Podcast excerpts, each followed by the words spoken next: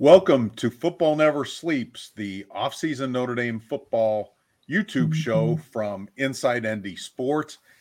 I've got a secret for you. It's actually going to be our in-season football show as well. We called it Monday Night Live last year. We like Football Never Sleeps better. Uh, we're still going to jump around a little bit during training camp just to bring you the freshest news, the hottest angles, and so forth. Then once we get to the season, we will go every Monday night. Um, as always, we will include you in our conversation if you ask us questions, and they're wonderful questions, or you give us great compliments. Um, don't forget to ring the subscription bell. I'm sorry, ring the notification bell. I wish you could get the subscriptions that way, but uh, we'd also like you to subscribe to the channel. It helps us uh, bring you better content. You can also, the subscription bell helps you know when we have new videos, not just Football Never Sleeps. We had a lot of practice footage video from today that Charleston Bowles took. And we've got lots to talk about tonight. Um, Tyler will probably do most of the talking. I'll just sit here and look pretty, and we'll uh, move forward with our our topics. But Tyler, do you want to let them know how to ask questions? Yeah, if you are new to the YouTube world, make sure that you learn how to submit the questions. First off, if you're watching us embedded somewhere, whether it's on our message board or on our website, um, make sure that you click through to YouTube to either get onto the YouTube website or the YouTube app um, and that will give you the option to send a comment or question to us.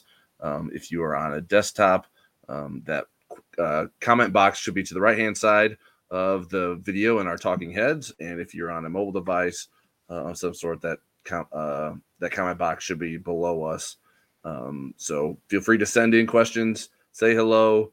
Um, we like to know who's checking in on us, even if you don't have something that you necessarily want to ask um, because we certainly have plenty of topics to discuss today, um, given that we have actual football to talk about um, with seeing Notre Dame's first football practice of the preseason camp and getting to talk to Marcus Freeman afterwards. Okay, we're going to start with what mattered most for Marcus Freeman's press conference. So Notre Dame had their first training camp practice. We got to watch the whole thing. Then we went and sat around for a little bit, waited for Marcus to come over. We sat in air conditioning, so it was nice. Once practice was over, um, asked him questions. And I think what a lot of people are really, I, I, believe the most important thing right now is how Notre Dame moves beyond Matt Balis. But there were some dangling details about, you know, why there was such a sudden resignation right before training camp was supposed to start. So, Tyler, why don't we start there? Yeah, certainly caught me by surprise as I was working yesterday um, and preparing to get ready for what I wanted to write about heading into the camp. And well, that that gave me something to write about. Um, Matt Balis, his resignation was not only a surprise to us, um, but a surprise to Marcus Freeman, um, who received the call from um, Balis on was it Saturday or Sunday? Um, Sunday night, and then so, they had a face to face meeting Monday where Marcus tried to talk him out of it. yeah, as you can imagine, uh, being so close to the, to the season um, and the good work that Matt Balis has done for Notre Dame's football program since he was hired. Um, after the 2016 season, a big part of the sort of revamping of the football program. Um, after that, four and eight dreadful season by Brian Kelly, um, and um, Matt Balis put Notre Dame in a, in a, tough spot going into the season, and um, as a result, has promoted Fred Hale um, to to the interim role. Fred Hale had served as a strength coach at Eastern Michigan before coming to Notre Dame a couple years ago, um, and so has some experience at Notre Dame, and then experience in a similar similar role as well, which which gave Marcus Freeman the confidence to put him in in the Balis role and certainly you get to see him right away when we walk into practice um, and see him leading the the warm up drills and and getting the guys ready to go um, for the first practice of of the preseason. But I, I think it was interesting to hear that it was surprising to Marcus Freeman um, that this yeah. wasn't something that he knew about. He said I, he had no idea that this was coming. Um, and Matt Balis sort of explained that he felt like he couldn't give everything that he needed to give to the program due to some personal matters, which he did not. It's he didn't even Marcus, tell Marcus. Yeah, the way yeah the way Marcus presented it to us is that he, Marcus doesn't necessarily have all the details of what's going on in Matt Balis's personal life that makes him feel like he can't give everything that he needs to to the program. Um, and as I was reaching out to people yesterday to try to get some explanation and insight to what was going on, and that that seemed to check out with at least the the perspective of people I was talking to that Matt Balis is the kind of guy that he if he's going to be in on something, he's going to be all in, and if he if he feels he can't be fully invested in the program for whatever reason, um, then he feels like someone else should be able to do the job. Obviously, he knows Fred Hale. Um, probably has some confidence that he can do that job um, in his stead. So I think that is where Notre Dame is, has ended up now. Um, and I think we'll see what sort of comes of that in the long run. Um, Marcus Freeman did say that Fred Hale would be considered um, for the permanent role, but they will, I, I, imagine, consider plenty of other options as well right. um, when there's a better time to do that. But with with practice getting started, Notre Dame needs needed to have a plan in place, and this is the one that Marcus Freeman opted to go to. Matt Balis's fingerprints and his soul were all over this program. Back in the summer of 2017, I spent a day with Brian Kelly, and so that was about five or six months after Matt had been hired. And Brian Kelly was in the midst of his kind of reinvention as a coach, where he was, you know, a little bit on thin ice after the four and eight season. Um, and it was interesting because the first place we went to to explain that reinvention was to Matt Balis's office. And we, uh, you know, Brian took me around and said, here's what we're doing differently in our weight program and in our strength program. But it wasn't just that. Matt brought all these ideas about SWAT teams, their off-season training teams where they teach leadership and accountability, and you get points for what you do in the weight room and the classroom and everything else. And it really changed the culture of Notre Dame football and it was interesting because Brian Kelly was Matt Balis's boss, but Brian was asking in front of me Matt questions. Can we do this this day? Can we, you know, he wanted to work around Matt Balis's schedule in the summer. So uh, he was a really, really important part of it.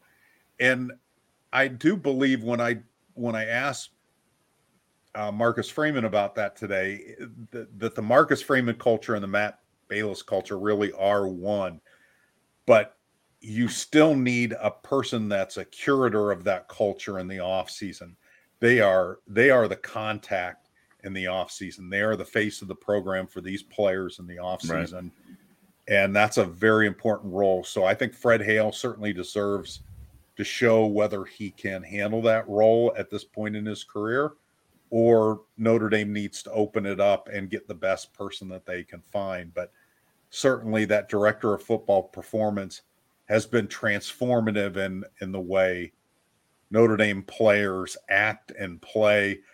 I would say Mike McGlinchey may be the best um, example of it. He said before Matt Balis got there, he could do eight reps at 225 on the bench. Mike McGlinchey, a future first round draft choice at that time. Yeah. And when he left, it was 22. Now that's great for a guy that's six eight and has long arms. You know, it's if you're short and squatty, it's it's easier to do those benches. But uh, really, an interesting story, an interesting storyline, and I think Marcus handled it well in his philosophy. You do want do you want to talk about what he said to his team about how they move forward with this? Yeah, I mean, I think it, it's sort of like dealing with adversity and and sort of using this as an opportunity to grow and figure out how to um, attack the season. I think sort of like what you said to the fact that hey, the culture that Matt Balis instilled is the same culture that I want in this program. So this is this is our culture. It's not necessarily Matt Balis's culture.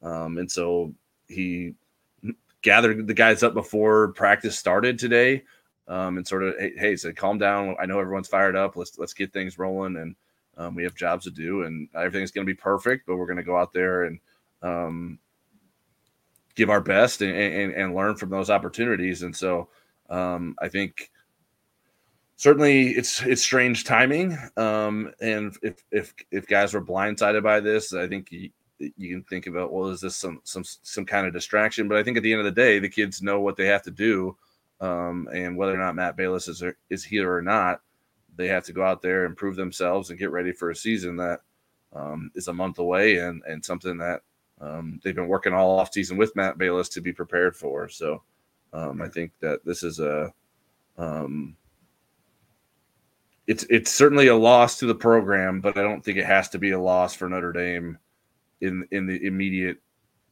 coming days and weeks and months um, because what of what everything they've done to get to this moment. Right. The thing that I liked uh, best about what Marcus Freeman said to his team was change is in, inevitable, and this isn't going to be the only change, and we don't know when the next one's going to come.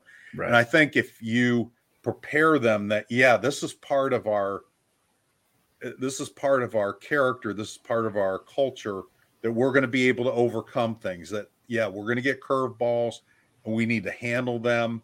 And so let's not get thrown when we when we get one. Not that this is a little one, but if you think about the really good teams Notre Dame has had in the in recent years 2012 2018 and 2020 they all had this kind of stuff 2012 especially i mean mm. they lost a huge cornerback recruit uh, right at the 11th hour what was that kid's name that was from the east coast that did the interview with his helmet on anyways he was a four star high four star guy that ended up going to Florida State. It'll hit me in a minute. Oh, um, Ronald Darby. Ronald Darby, exactly. And that was T- that was before I was full, all the way on board, so it took me a while to remember okay. that. and then Tee Shepard was a really good cornerback prospect that they got early mm-hmm. enrollee, and then just before spring practice starts, the NCAA clearinghouse says uh, we found some stuff that makes him ineligible, so he's off your team. Um, and then they had cornerbacks right and left getting injured to the point that six weeks before they started the season, running back KeiVarae Russell, who hadn't played cornerback in high school, mm-hmm. they said, um, We need you to switch positions and you, we need you to start for us and be good. And uh, it was that kind of season for them, but they overcame a lot. The 2018 team overcame a lot. They changed quarterbacks yeah. in midstream.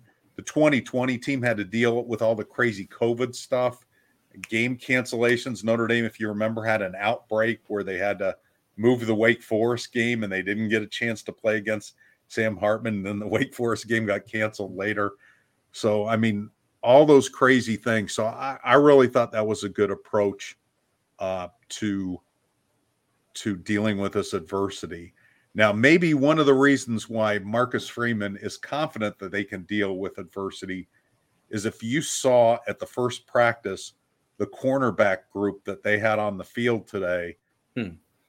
I was like, okay, this is this is potentially as good. I mean, is this Shane Walton, Vontez Duff kind of good? And if you don't know who those people are, they played 21 years ago at Notre Dame, with one of them being an, a first team All American and another one being a third team All American.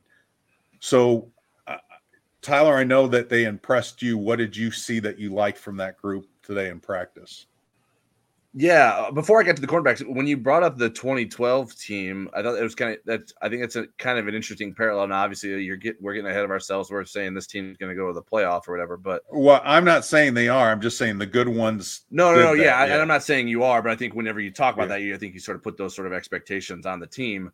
But in that that 2012 team, the leaders on that team had gone through a coaching change, and so you would think, yeah the, this team as well. The leaders on this team have gone through a coaching change. They've been through plenty of turnover um, and unexpected news with Brian Kelly leaving the program, Tommy Rees, Tommy Rees leaving the program.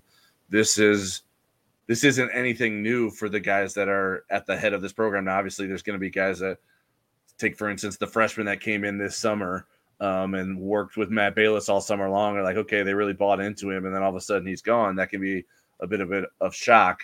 Um, but I think uh, there's there's certainly um, some leadership at the top of this program that I think they can help them sort of maneuver through this because they've they've they've gone through these kinds of things before. Right.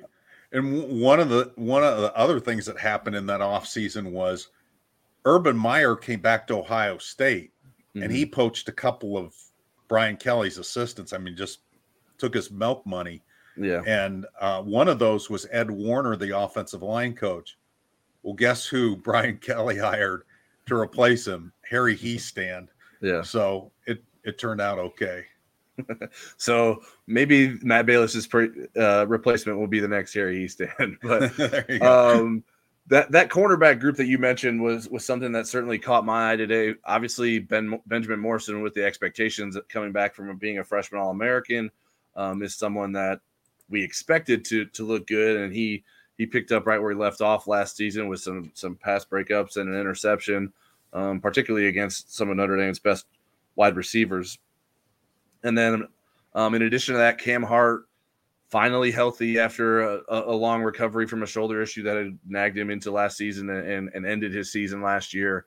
Um, can he get back to sort of that being on the cusp of being an NFL player? I think he's certainly motivated to do that and uh, has still has that skill set and those tools that um, would lead you to believe that he could get there if he stays healthy. Um, I thought he looked good. Uh, there was one rep where he just sort of put Rico Flores on the ground when he jammed him at the line of scrimmage. I thought that was pretty funny. Um, and then Jaden Mickey had a really great practice. He had a couple of interceptions. Um, doesn't need an excuse to talk, but that only gave him more reason to talk because he likes to chirp uh, during practice. He did give up uh, some catches as well, including a, a, really nice touchdown catch by Braylon James um, in the end zone, which sort of jumped over him. And as the kids would say, he, he Braylon James sort of mossed uh, Jaden Mickey. Um, but uh, I thought the cornerback group looked good. And then when you're talking about Clarence Lewis, um, Christian Gray, Chance Tucker as your potential fourth cornerback, that, that puts Notre Dame in a really good spot going into the season if everything sort of unfolds the way it looks like it's unfolding right now. Yeah, it was it was impressive to say the least. Cam Hart. so I'm at the beginning, in the very first period after they stretch, they have this ball security drill where the the defensive backs are trying to knock the ball out of the wide receiver's hands and the running back's hands and stuff. And I'm looking at number five in white, white jersey, banging it against a wide receiver. And I go, what's Tobias Merriweather doing uh, in white jersey? That's how tall Cam Hart is. I mean, just about. I mean, he's six three. Tobias is six four. He's got long arms. I mean, if he's healthy, there's not a lot of cornerbacks in college that are that tall, that long, mm-hmm. and have that kind of speed. So I'm really interested to see. He told me in the spring that he was going to be an All American and a first round draft pick. And I, at the time, I kind of went, okay. and, uh, but, you know, today I thought, well, maybe he has that chance. I mean, he certainly has the tools to be.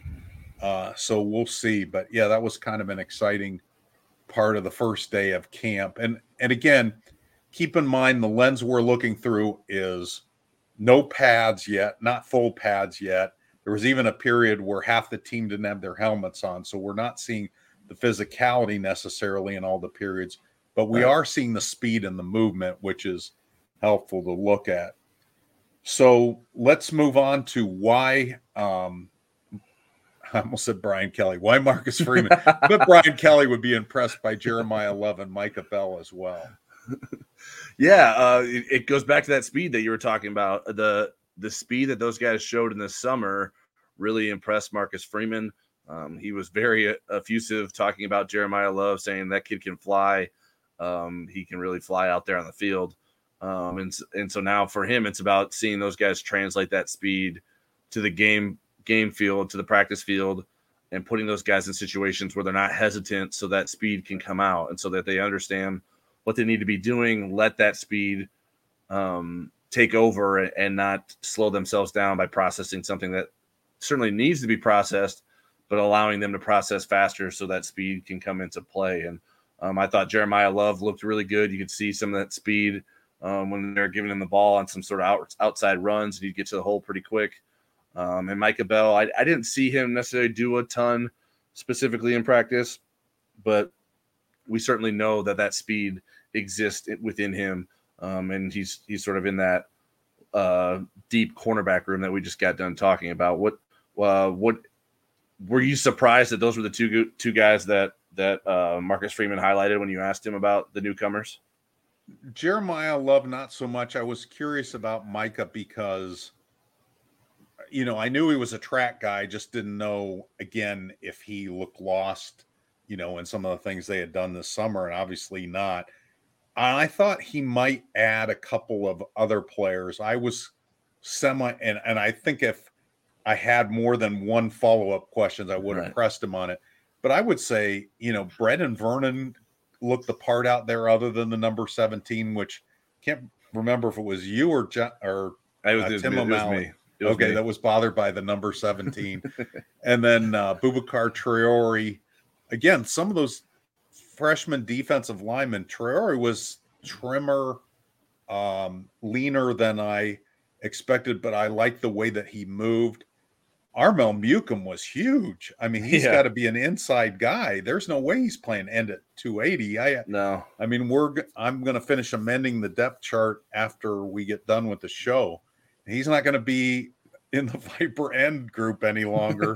no, so, no. Uh, but but yeah, I, and and I was I wondered if he would bring up the junior college guys. You know, there were three of them that came in June. The kicker, Spencer Schrader Antonio Carter two, uh, the second, and uh, Devyn Ford. And and again, Devyn Ford, uh, look, I mean, he looks the part.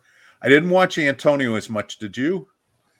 Um, not as much. I, I, was looking for him, but I didn't see him do as much. And it wasn't that yeah. he did something wrong or p- poorly, but I don't right. think he was putting a lot of, uh, I guess, high leverage situations or places instances where you needed to make plays. Right. I mean, there there are guys that certainly you know, but I specifically asked him about the June arrivals, not people that were coming off injuries or people that improved right. a lot over the summer. And there were a bunch of those kind of players as well. So we're going through what mattered most from Marcus Freeman's press conference. The next thing that we want to hit is the plan to prepare more linebackers to make an impact. So what's that all about, Tyler?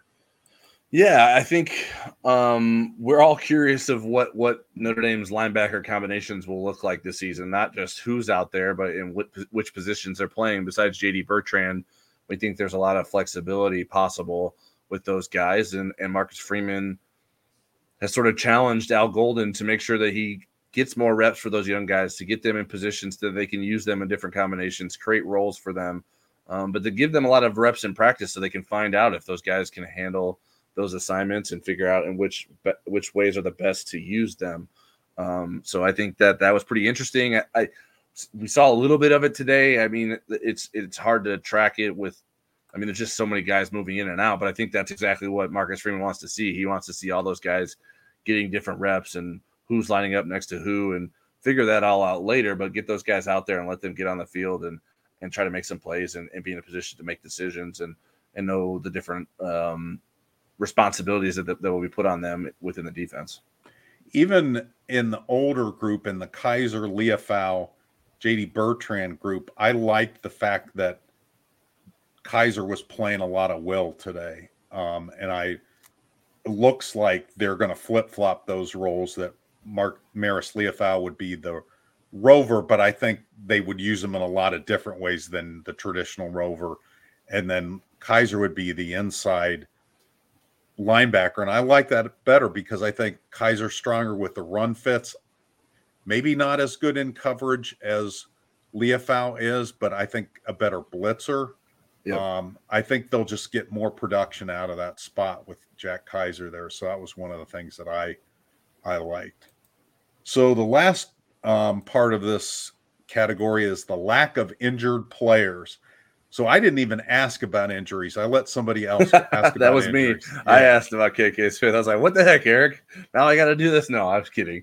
But I, I always have it on my list, and I usually, um, if I'm asking after you, I usually don't have to ask about the injuries because you usually hit them. But um, KK Smith was the only injured player sitting out today. KK Smith is a freshman wide receiver who you may also know as Caleb Smith um, but to avoid confusion. And I think the nickname that he went by at home, uh, he goes by KK Smith. So I think that's what he will be known as moving forward. But he was out with a left shoulder injury. Marcus Freeman said he had sh- surgery this summer.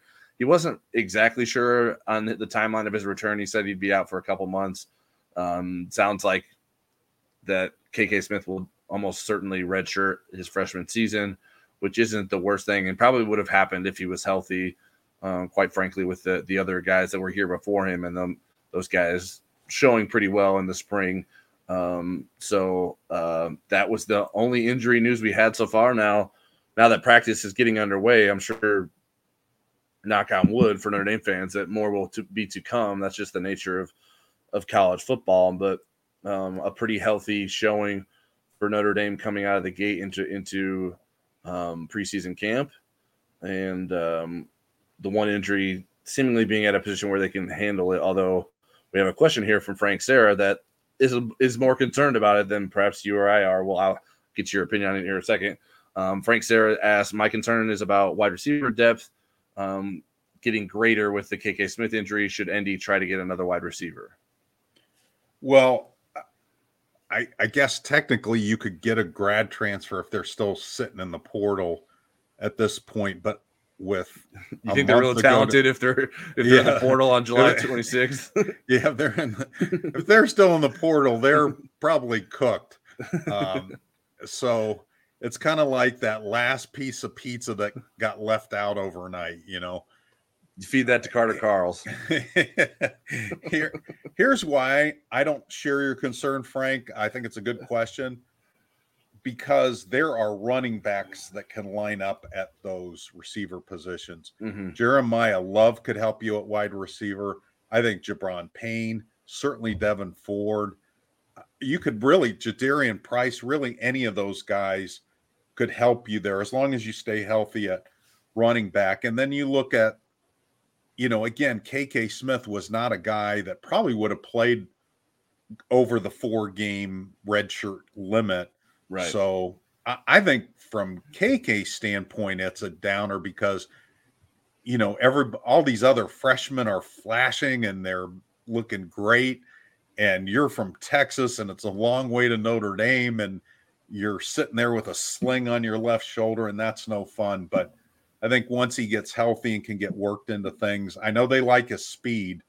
So, um, but yeah, I, I think right now I feel pretty comfortable. But yeah, it would be interesting if at some point you could do the transfer portal during the season or make trades. I guess if they classified uh, players as employees, maybe you could trade people. yeah, I, I don't I don't think it's that big of a concern now. It is, I think it becomes more of a concern if you have a couple more if you have a couple more injuries, um, and then Notre Dame right. gets to a spot where it it's in trouble with the wide receiver depth. But your your running back point is important. I think you, Notre Dame's going to use those guys as pass catchers to begin with, and then if you need them to line up outside every once in a while, I think that that they have some guys that are capable of that um, as well. Um, and speaking of Carter Carls, um, who I mentioned because of his uh, love for cold pizza, um, we have a question here from our who I'm assuming is our buddy Matt Freeman with Irish Sports Daily, asking about Texas A&M, probably inspired by Carter Karels, our former coworker at the South Bend Tribune, who covers Texas A&M for 24/7 Sports and is a Texas A&M grad. Um, the question is, will Texas A&M finish with more than eight wins this season? I'm going to look at their football schedule before I automatically say no. I was well, you're giving him more benefit of the doubt than me. I would say no just to make Carter mad. Uh, let's see. New Mexico, that's a win at Miami. I'll say that's a loss. Uh, Louisiana, I think they'll handle them two and one. Auburn, Arkansas, Alabama, Tennessee, South Carolina, Ole Miss, Mississippi State. I don't know who the heck ACU is. LSU. I, I don't see eight wins there. I see uh, the Papa John's pizza of football teams. All right. Sorry to break the news to you, Carter, but um, you got some losses headed your way. All right, we got. I mean, eh, seriously though, three and nine dyna- says Matt. the the whole the whole the whole dynamic of the Bobby Petrino thing and and Jimbo just being so guarded with what he says about that and just the potentially explosive chemistry of those two working together. I mean, maybe it works out, but I don't know that you know Jimbo really wanted to give up play calling. I think this was kind of he was kind of coaxed into doing that. So I don't know. I, uh, I, I appreciate I appreciate Matt sending that three and nine comment because now we can screenshot it and put it out on Twitter and make people think that's their prediction for Notre Dame season, and then really get things really get people mad at Irish Sports Daily. Well, and I like uh, the um, "We Are Not Marshall" here. Uh, that may be the best uh, handle that we've had on uh, in our show. Yeah, we are not Marshall said the sleeper podcast that I get to watch once every six months. So thank you for making your um, semi-annual return to the Football Never Sleeps show. We appreciate it, and uh, some well wishes from We Are Not Marshall, Eric Copal as well. Really appreciate your article, sir. Busy summer, and I am now locked and loaded for ND football. That's great. And again, don't don't wait six months to watch us. We'll be on weekly now through the season. We're just going to move around on days of the week. But once we get to the start of the season, it'll be Monday nights. Every Monday night, um, we'll be on before Monday Night Football, so we won't intrude into that. But if you watch The Voice, maybe then, maybe then that'll be a problem.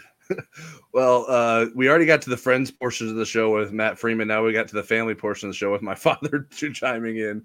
How did the big uglies look? Too much talk of the unimportant positions. We all know where the games are won. And for those who don't know, my dad is a longtime offensive line coach at the high school level. Um, Dad, today was the first day of practice. The big uglies didn't do anything that, that, that was that important. They aren't wearing pads. Who cares what linemen are doing in pads? And you know that I would be talk. We Eric loves talking about line play as much as we do. Yeah. Um, but uh, there wasn't a lot to to look at today necessarily. Although I, whenever I had to get a chance to, I looked down there and um, I guess we could say that the all important guard positions which are up for grabs. Taking the number one reps today at left guard were Billy, was Billy Schrauth, um, and at right guard was Andrew Kristofic. So too soon to say how that's going to play out, but I think those are the leading candidates to be the starters come the end of the. End I'm of putting I'm putting Billy Schrauth in ink. I'm I'm pushing my chips in there. I think Rocco Spindler's got some fight into him, so I think that right guard position will be interesting. All right, and let's go to this question from We Are Not Marshall biggest surprise unit at the end of the season? Okay, so that would we would be looking at candidates that aren't being touted. So I would right. say we're looking at the tight ends, the wide receivers to a certain extent because they're youth, yeah, uh, and the defensive line and maybe the safeties. So I'm. I think for the Notre Dame fan base, you could probably say linebacker too. I don't think that they get sort of the respect that maybe. Okay. Um, so of those five, who would be the biggest surprise at the end of the season? I would say the linebackers. I think they're going to have a really good year. The way that they're mixing and matching there, I, I, I love the potential of the wide receivers. I'm not surprised by them. Um, you know, if the defensive line is elite, and and I'm not rolling that out, that'll be a bigger surprise. But I will say, given what I feel confident pushing chips in on and, and not potato chips, betting chips, I would say um, the linebackers. Well, we normally bet potato chips here, so those are all all the same. um, I you're, well, you're welcome for including linebackers to give you the easy answer there, but uh, I, I I think I I don't know. I, I feel like I would go with wide receivers. I don't. That feels a little bit like a cap out because I feel like there's a lot of buzz about the wide receivers, right. but they haven't proven anything yet. Um, so I would go to wide receivers. I think Jayden Thomas is going to have a great season. Um, I think Tobias Merriweather is going to yeah. make the impact that people are expecting of him. I like what Chris Tyree's doing. Um, I think certainly Jaden Greathouse can get in the mix there. Um, Deion, Colzie. Yep.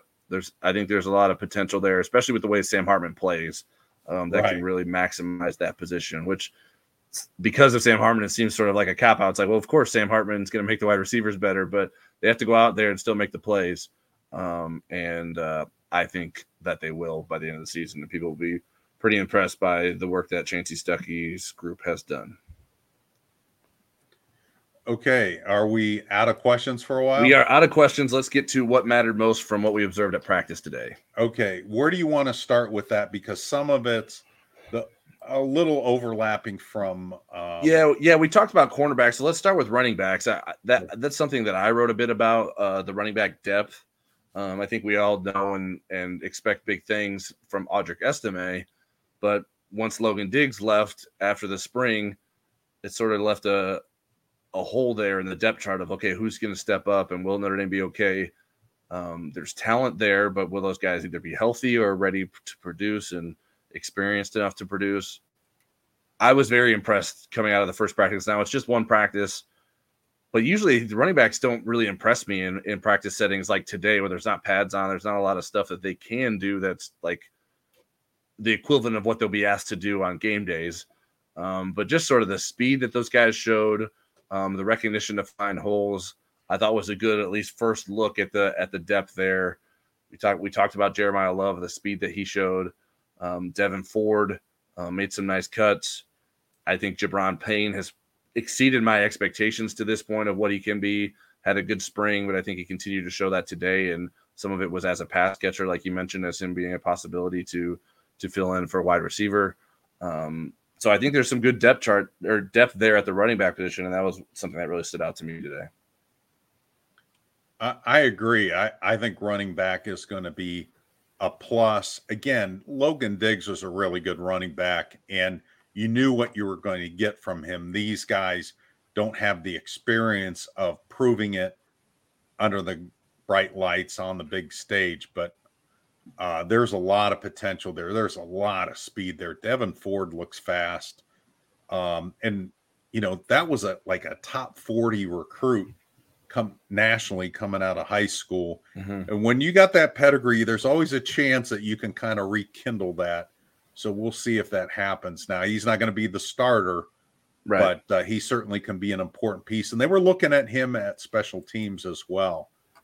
Another thing that um, you observed at practice was Steve Angeli getting ready for the QB2 role. So, what did you see from Steve Angeli today? Yeah, I mean, quite frankly, I think it's the best I've seen Steve Angeli play um, since we've been able to watch him as a as an Notre Dame football player. Um, certainly, he had sort of his moment in the sun in the in the blue gold game as an early enrolled freshman, um, but that was against mostly walk ons at the end of the game there in the whereas, 2022 blue gold game.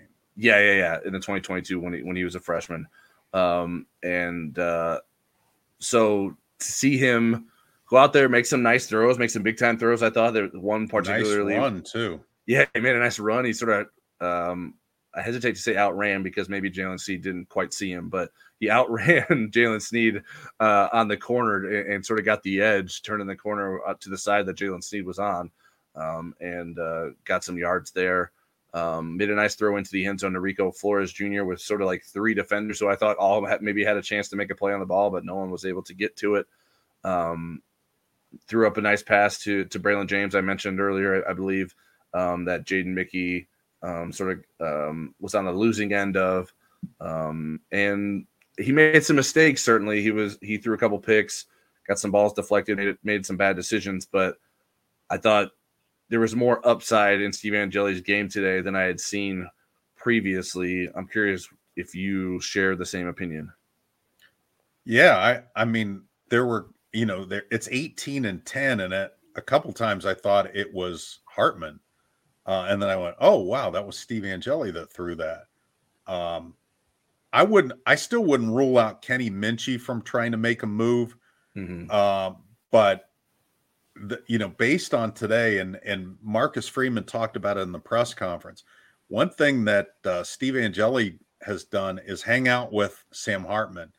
I know when I had a one-on-one with Sam Hartman earlier this summer, and we're going to have that story coming up in the next week.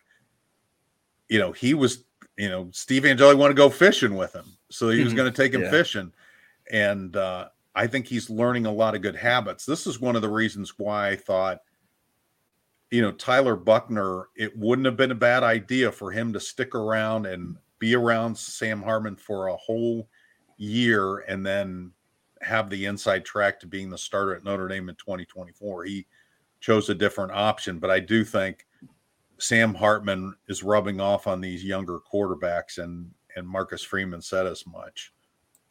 So also from practice today, um, Chris Ty was Tyree is a wide receiver. Now I didn't realize that was so much up for grabs in some people's minds, but um, you know he certainly looked the part today, and it seemed like Marcus Freeman was touting him as well. Yeah, it wasn't so much that it was up for grabs. I think certainly when you look at the depth that we talked about at running back, it me, it makes it less likely that they need him to move back to running back. But I just thought he looked his we we've seen of him at wide receiver today. I thought he looked really natural out there. He made some nice catches, um, outran Thomas Harper on a crossing route, and Sam Hartman was patient enough to find him and and make a big play out of it. So I think um, he's potentially the starting slot receiver for Notre Dame, and I think we maybe forget about that because he was a running back uh, less than a year ago. Um, but I think he's really sort of come on. At, Marcus Freeman said something about him catching like eighteen thousand passes over the summer. Yeah. Um, and uh, I think I want to know think, who counted those. Well, I know they've been using this new machine, and I can't think of the name of the company.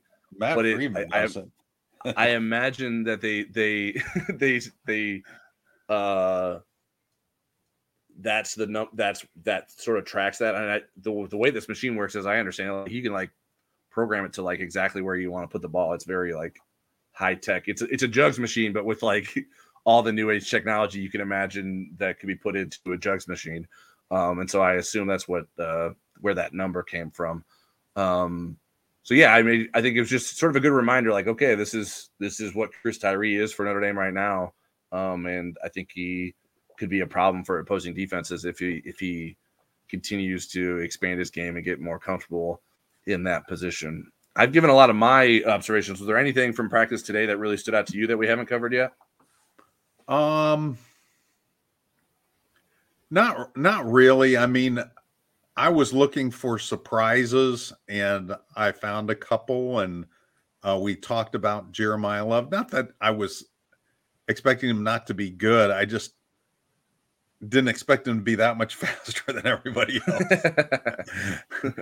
um, but I mean, I was trying to look all over the place. I I also were was looking at body language just to see how the guys were when they were going through their usually I completely ignore the stretching or or or certainly try not to read too much into it. And I was yeah. watching it today with um, with more enthusiasm and so forth. But you wanted the um, Fred Hale scouting report. I wanted the Fred Hale scouting report.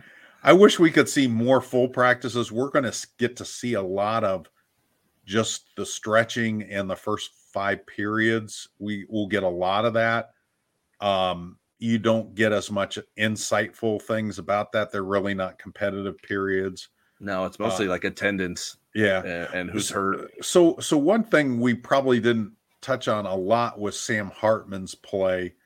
Mm-hmm. Um, again, I think as as they get into, you know, let's let's throw some deep bombs here. Then right. we're going to see the Sam Hartman that was so spectacular at Wake yeah, Forest. and I, I don't know that we mentioned. I think almost all the work that they did as an offense was red zone for 20 yards and right. in, so they weren't really stretching the field there. So obviously that can go a long way in helping the cornerbacks have a good day. So maybe that's played a role in them looking better than maybe some of us anticipated. Um, but I do think that will translate to, to, to when they do some more stuff than what they were doing today. Um, but I certainly think that opens up some opportunities for Sam Hartman and, and his abilities, no doubt. Yeah, I was just trying to note who was on the depth chart at the offensive line, who was on the depth chart at the defensive line at the different positions. I guess I'm expecting Javontae Jean Baptiste to eventually overcome the hyphenated guy in front of him, Nana Osafo-Mensah, in the battle of the hyphenated guys. But right now, it seems pretty even with Nana maybe having a slight edge. So that'll be interesting to see how they that plays out.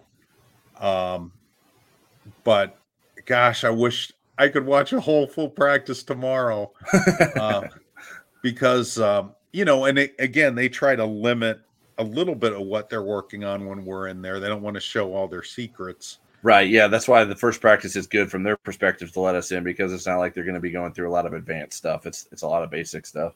Right. Marcus Freeman mentioned in the press conference that you know last year he was so amped up like the players were that maybe they were just a little bit too amped up where they were almost injuring each other in practice and he wanted to kind of emphasize hey look this is a long road let's get the practice done go 100 miles an hour don't worry about making mistakes because we're going to make some mistakes don't injure your teammates right. and so I think he was talking to Jordan Botelho specifically. he probably Jordan made eye contact with him. anything easy, even a, just a when it's supposed to be a tap out of bounds, it's never quite that ginger, gingerly. So, uh, but it was it was. I learned a lot today. I want to learn more about this team. Our next full practice that we get to see is when Notre Dame goes and holds it in the evening at uh, local high school. They haven't picked out the high school yet, and that'll be in what a couple weeks, Tyler. Yeah, I think. Yeah, I think it's like not a little less than two weeks from now. Um, so we'll get to see a little bit more of the physicality. We'll get to see what the big uglies are doing for Tyler's dad, and can report better on that. So, uh, but today they were kind of just pushing each other around since we're talking so much about practice, I thought this was a good question from We Are Not Marshall. Can you talk to the periods of a practice? Where does the meat of practice occur?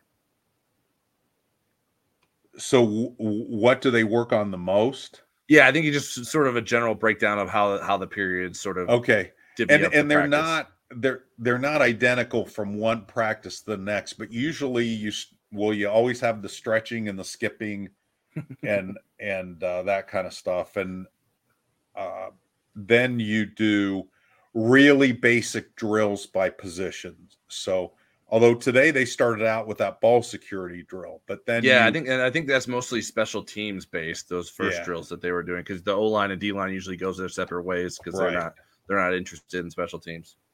Right, and and then you kind of work through a lot of position specific or offensive specific and defensive specific things. I mean, yep.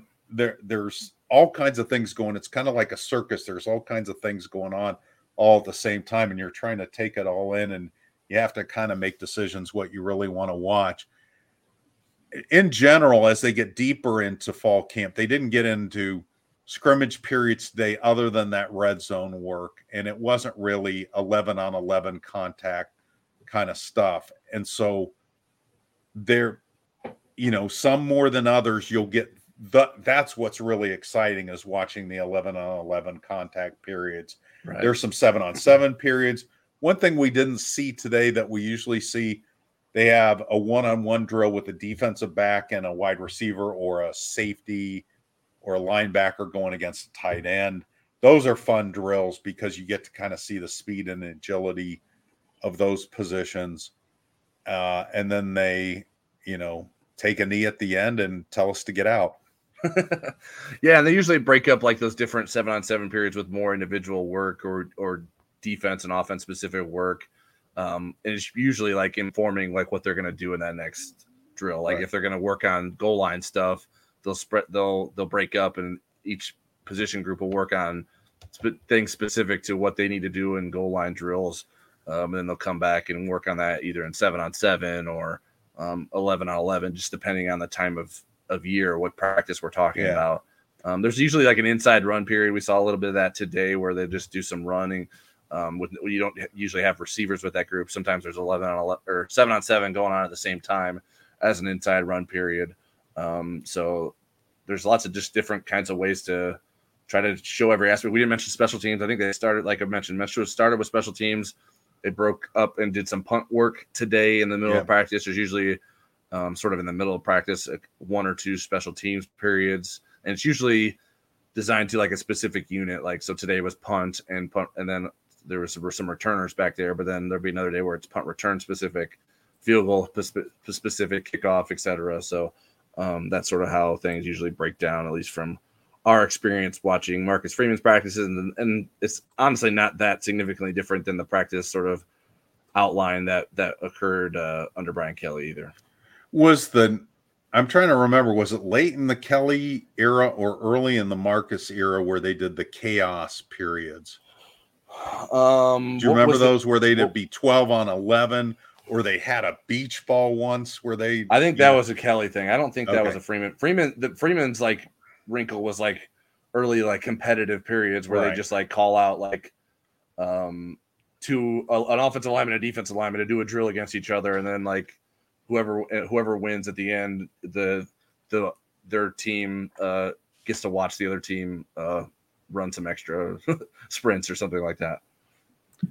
Okay, we're going to move on to recruiting because, first of all, there's all kinds of recruits that are going to be on campus this week, uh, beginning tomorrow with a big one. And then there was um, a couple of commitments over the weekend, uh, kids from California that that committed. So let's start with the 2024 commits that happened while you were on vacation that I covered.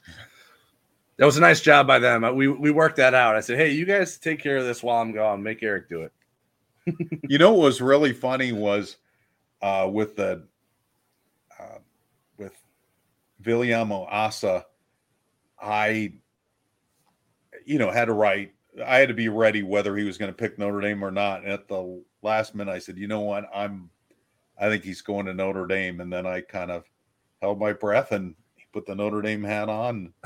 so that was the, the record, much, Kyngstonn put the Notre Dame hat on, not you. Yeah, that was the much better version of the story. Much better written story was that he's coming to Notre Dame. Yeah, it was a nice, I think, a, a, nice shot in the arm for Notre Dame fans. Unfortunately, 48 hours later, you get the Matt Balis news. It's like, what the heck? Can't we have nice things around here? Yeah. Um, but yeah, the Kyngstonn Viliamu-Asa edition, I think, was huge. I think um, it was a very significant recruiting victory for Notre Dame to beat out both USC and Ohio State. USC being the hometown school, Ohio State being a school that um, had a strong pull to him with, um, in part, James Laurinaitis, who had been pulling him to Notre Dame prior to returning to his alma mater. Um, it's a top notch linebacker, four stars, but at the high end of a four stars right now on Rivals, he's yeah. ranked number 35 overall the number three inside linebacker in the class, six foot three, 227 pounds.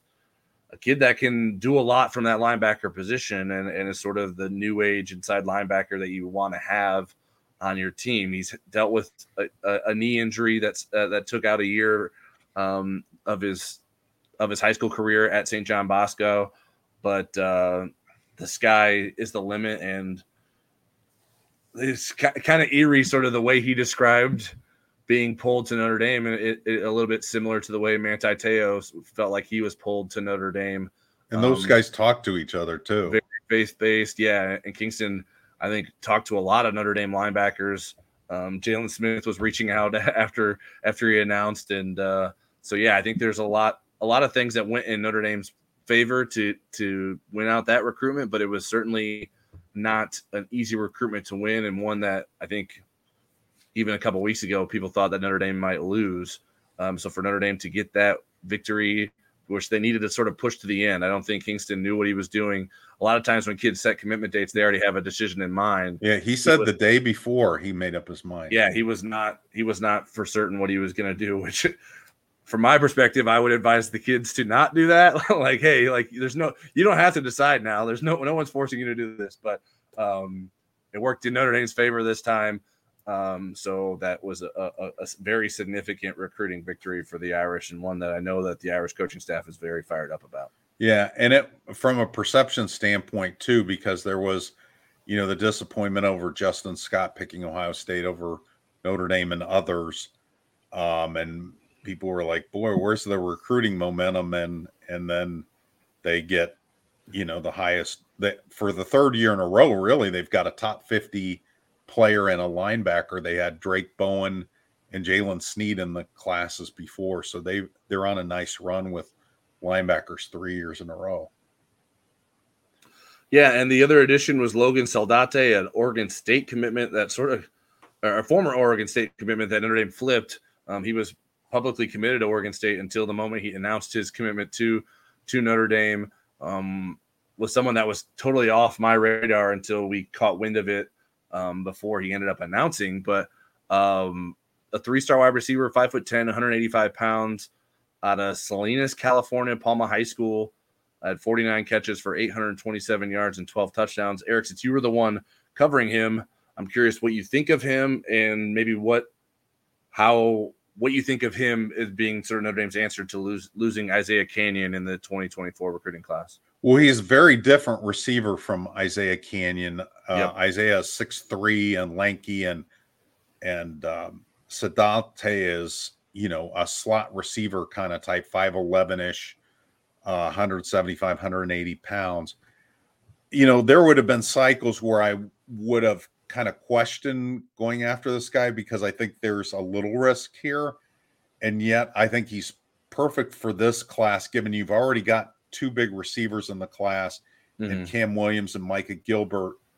You don't really have a lot of slot receiver body types.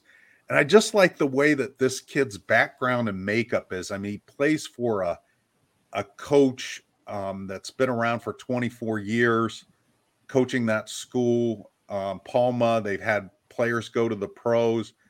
You know, his brother is an All American wrestler. Um, he's a junior at Michigan State, made the NCAA wrestling tournament and was in the final 12 in his weight class.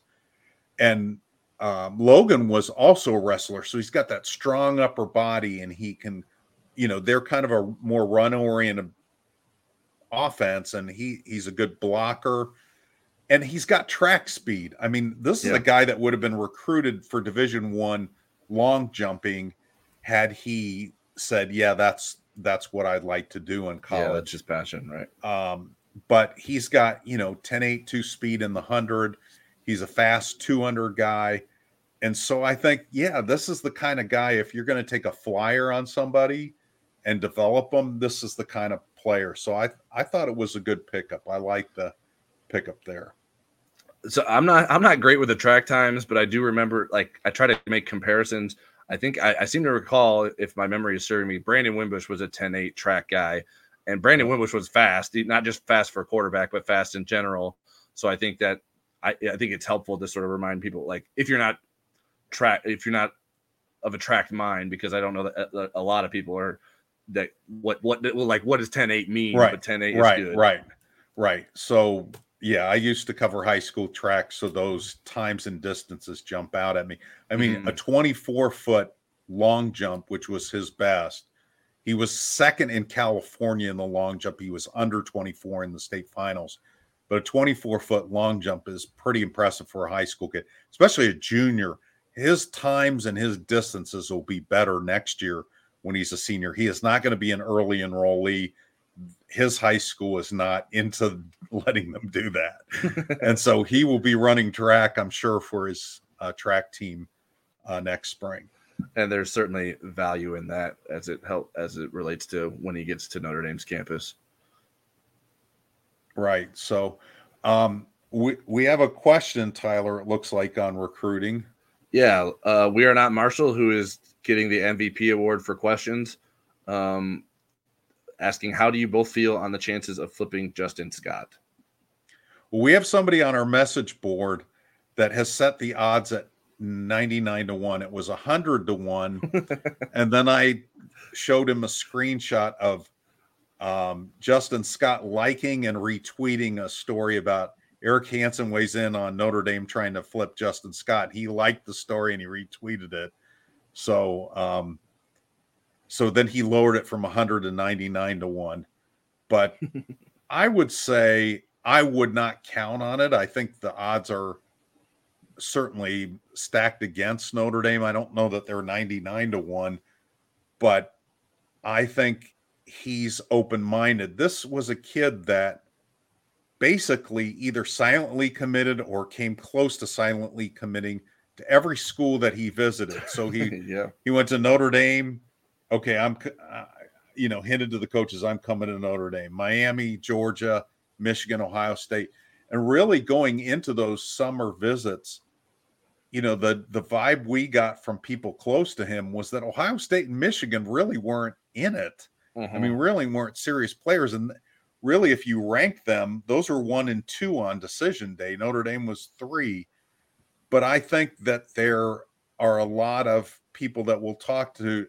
I think it's going to be hard for Georgia and Miami to get back into it because I think distance is a real factor. Yeah. Um, you know, and what Justin said publicly was that Larry Johnson, as Ohio State's defensive line coach, has put a ton of people in the NFL, and that impresses him. Al Washington, not so many guys. But if Notre Dame's defensive line becomes a surprise position, if Notre Dame's defense is impressive, this is the kind of recruitment that splitting hairs could open the door. And again, I'm not predicting a flip, but I'm saying I think if Notre Dame plays well early in the season, it could make him at least ponder that. Yeah, and I don't I don't remember when I discussed it. I think it was with Charleston or it was on the message board.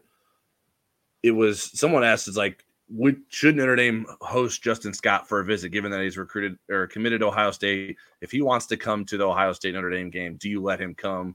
Given that you could be worried that he may be maybe recruiting for Ohio State or just wants a, a free ticket to go see his future team play at Ohio in Ohio State.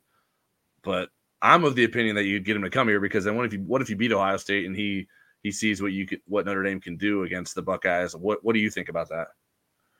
I agree. I, I agree. I mean, I, I don't think he's going to be going up to uh, uh, Kyngstonn and saying, "Hey, you know, come join us in Columbus." Right. Um, I I think uh, he would just be respectful, and you know, he's still, from what I understand, he's still talking to the recruits in the Notre Dame class. Um, the other thing that's ticklish about that is Notre Dame has a policy that they will not let somebody that's verbally committed somewhere else come on an official visit. Well, with Justin, they really don't have to. They can have him on an unofficial visit, right? Since he can just make the 90 mile drive from Chicago. Um, and we should point out that Logan Saldate never visited Notre Dame. Mm-hmm. You know, mm-hmm. they his family was good with. We know what Notre Dame's about we're okay with committing with not having been there. He is going to visit in September, take an official visit as a committed recruit. Yeah, and it's not it's not as if Justin Scott is unfamiliar with Notre Dame's campus. So even if he didn't come for another visit, it wouldn't mean it would be impossible for Notre Dame to flip him. Although I think I would like Notre Dame's chances a whole lot better if they do get him on campus again. Absolutely. Um, to remind him of what what they have to offer for him. Um, the last thing recruiting wise that we hinted at but haven't gotten into specifically is the 2025 recruits um, that Notre Dame is planning to host this week. Um, tomorrow, as you mentioned on uh, on Thursday, Deuce Knight, the top dual threat quarterback in the 2025 class, according to Rivals, is, is planning to visit Notre Dame. Uh, Charleston Bowles and I interviewed him on the Inside ND Sports podcast earlier this month. If you missed that, um, I, I would encourage you to listen to that. We talked a lot about Notre Dame a little bit about Tennessee. Those um, are his top two schools at the moment. Um, he's not in a hurry to to commit, according to him, but um, I think if he if he felt comfortable with Notre Dame or or Tennessee, I think he would be ready to commit. Um, I think he's he's just sort of looking for the right moment and the right feel um, for what he wants to do. Um, so that's a big visit for Notre Dame. Um, he, he's sort of the number one priority at the position um, for for the Irish, and we'll see how they feel about him coming out of that visit. I think that'll go a long way in dictating sort of what they do next. So they're they're not sitting on their hands. They uh, they recently offered Bear Bachmeier um, uh, to give them another option at the quarterback position, and he wants to get to campus as well. And then uh, this weekend on Sunday, Notre Dame is planning to have I think they're calling it a grill and chill event, um, sort of a barbecue outing, unofficial visit for guys in the 2025 class. I think there's I don't know, more than 15 guys. I, am counting with my eyes here um, without actually counting that we keep confirming with names on the Insider Lounge. Um, some of the more important ones, in my opinion, are Daniel Anderson, um, Owen Strebig, Justin Thurman. Thurman and Strebig are guys that I have put in Rivals Future Cast for Notre Dame, so maybe they get to campus um, and they like what they see again, and and maybe they want to make a, an early decision. I'm not I'm not necessarily predicting that's what happens. I think Strebe is maybe closer to a commitment decision than the Justin Thurman is.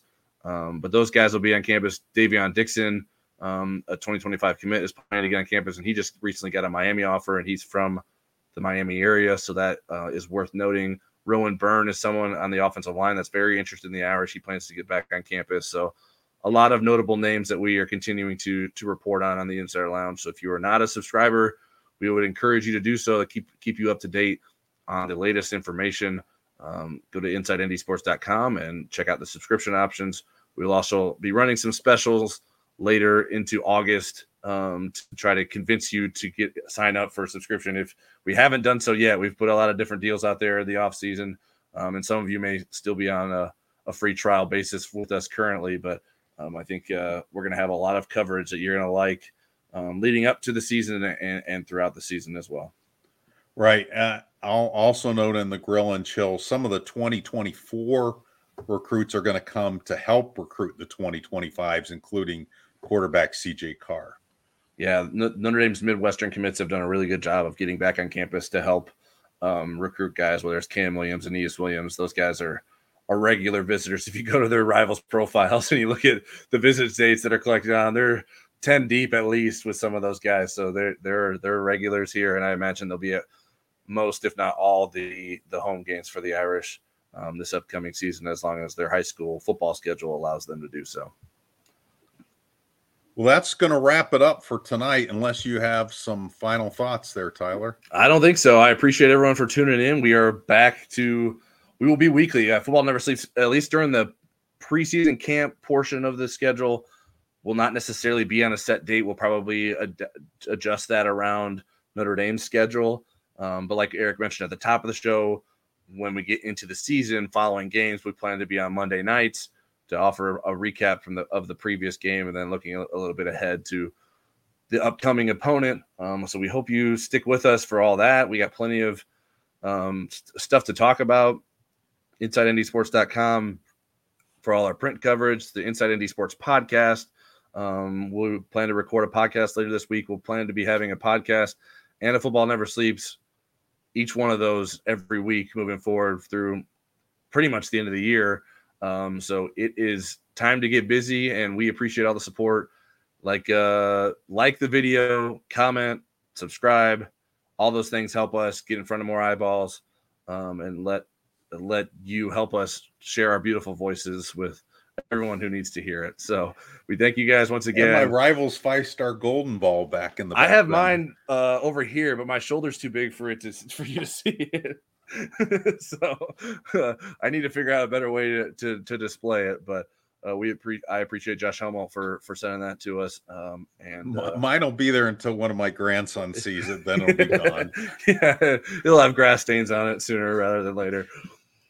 All right. Well, we appreciate you tuning in, and we will be up bright and early the rest of the week, uh, checking out some more practices. So make sure you're uh, at on InsideNDSports.com for more coverage of practices and interviews with players and coaches. Good night. Good night.